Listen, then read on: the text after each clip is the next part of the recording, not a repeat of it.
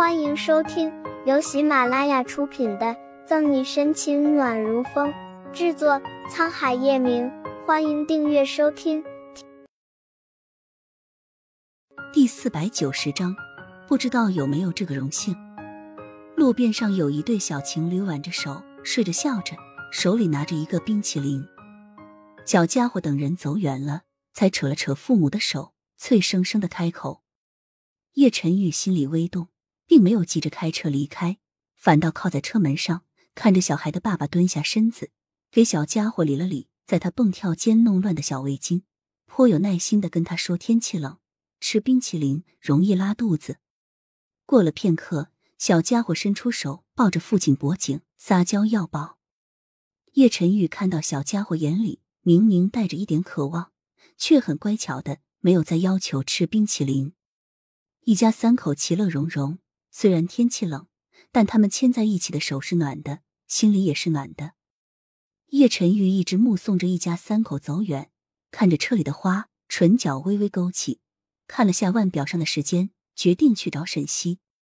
车子很快消失在车流中，渐渐寻不到踪迹。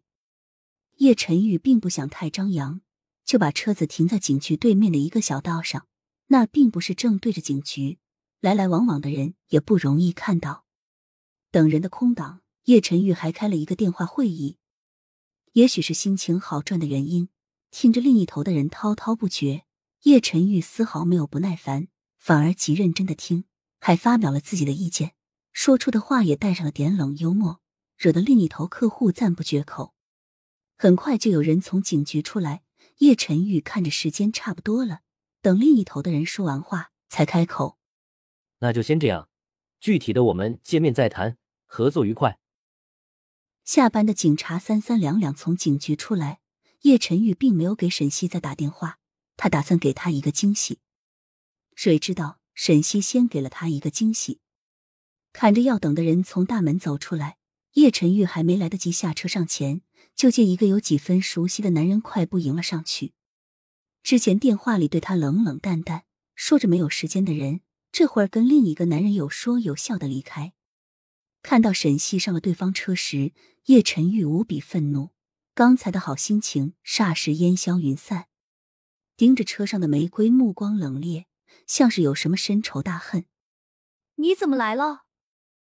那边沈西看着面前的裴玉哲，有些惊讶。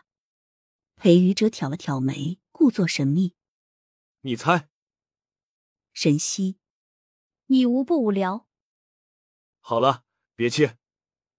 当然是来请我们沈队长吃个饭，不知道有没有这个荣幸。裴玉哲眼角带笑，端的是一副斯文儒雅的模样。沈西知道他的性子，也不跟他计较。怎么又请我吃饭？上次不是说有机会请你吃饭吗？我今天正好有机会。走吧，一起去。裴玉哲挤眉弄眼，就是不说原因。沈西知觉不是什么好事儿。但也没有公开表示不愿意，人家都到门口来了，他再推拒，未免过于矫情。更遑论以他和裴于哲的关系也不是普通朋友，也就没再拒绝。给顾春寒打电话，让他去接林俊后，沈西和裴于哲一起离开了。叶晨玉在另一边看的眉头狠狠皱起，却因为方向的原因，对方并看不到他。车座上的玫瑰鲜艳欲滴。本来极好的心情，此刻被打碎，留下一胸腔的怒火。